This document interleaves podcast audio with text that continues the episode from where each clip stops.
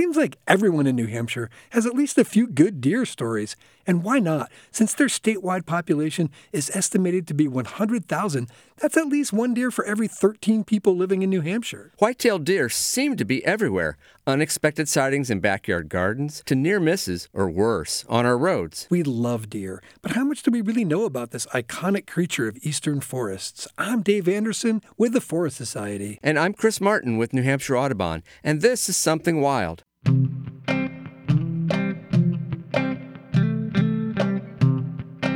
November is certainly the right month to talk about deer. November is the peak of breeding season as female does come into estrus and the male bucks are most active during the annual rut. An extensive deer forest study, coordinated by wildlife biologists from Penn State, is surveying over a thousand white-tailed deer.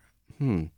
How do you suppose they get the deer to fill out the survey? Oh, man. Seriously, the study started in 2013 and continues through 2026. It uses radio collars to track deer movements over the long term. They're learning tons about what deer do when they melt back into the forest. New Hampshire deer are close to the northern limit of their natural range in the east, so our deer have slightly different challenges compared to those in Pennsylvania, but it's still interesting to see the takeaways from the study. In the Granite State, deer rely very heavily on acorns, beech, and hazelnuts. You'll often find them on field edges and in brushy habitats, in the Connecticut River Valley, for example, or on woods edges in suburbs across southern New Hampshire. While generally sticking to a home range of about one square mile, individual deer sometimes go on walkabout of several miles. Both does and bucks may decide to take off for a day or so and later return to their normal home range. No one's quite sure why. Maybe the view. Or scouting. When a doe is ready to give birth in June, does try to find safe spots and will return to that same site each year. Ironically, they might select the location near a road, despite what seems like an obvious risk, to evade one of their main predators, humans. So they use the road as a kind of protection? Right. And they often leave their fawns right where they're born, only returning to nurse them. They seem to be aware that the more often they visit the fawns, the more danger that poses. Dave, you're out in the woods a lot. When do you think deer are most active? Early morning and evening. Well, the deer in this study didn't start moving till around 10 a.m. The peak movement for bucks was around noon. They feed and then they seek shelter midday where they ruminate. White-tailed deer have four chambered stomachs. When deer feed, they tongue food to the back of their mouths and chew just enough to swallow. After a deer fills its gut, it lies down to chew its cud and then re-swallow it. Deer have evolved always being the prey.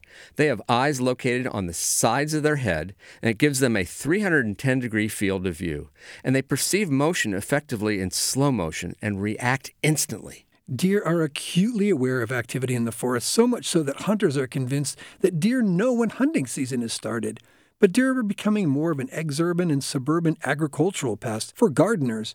They're habituated and tame in backyards. Seems kind of counterintuitive that there are more deer in less forested areas and nearer people. Well, not really.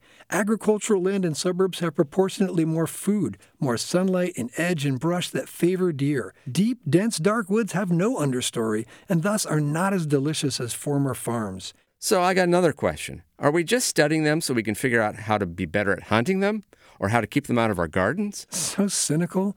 They're amazing creatures, and there are lots of reasons to know more about them. Learning about deer allows us to learn more about forests. In New Hampshire, the high density of deer is impacting the overall regeneration of hardwoods, notably sugar maple and red maple, and many wildflowers in the forest understory. The issue is really how many healthy deer can a New Hampshire forest support? And our winters are less severe, warmer and wetter. As a result, there's increasingly better survival of wintering deer. Most people love just seeing deer. Check out the blog posts from the folks doing the Penn State study. We'll link to it on our Something Wild page. I'm Dave Anderson. And I'm Chris Martin. Something Wild is a joint production of New Hampshire Audubon, the Forest Society, and NHPR.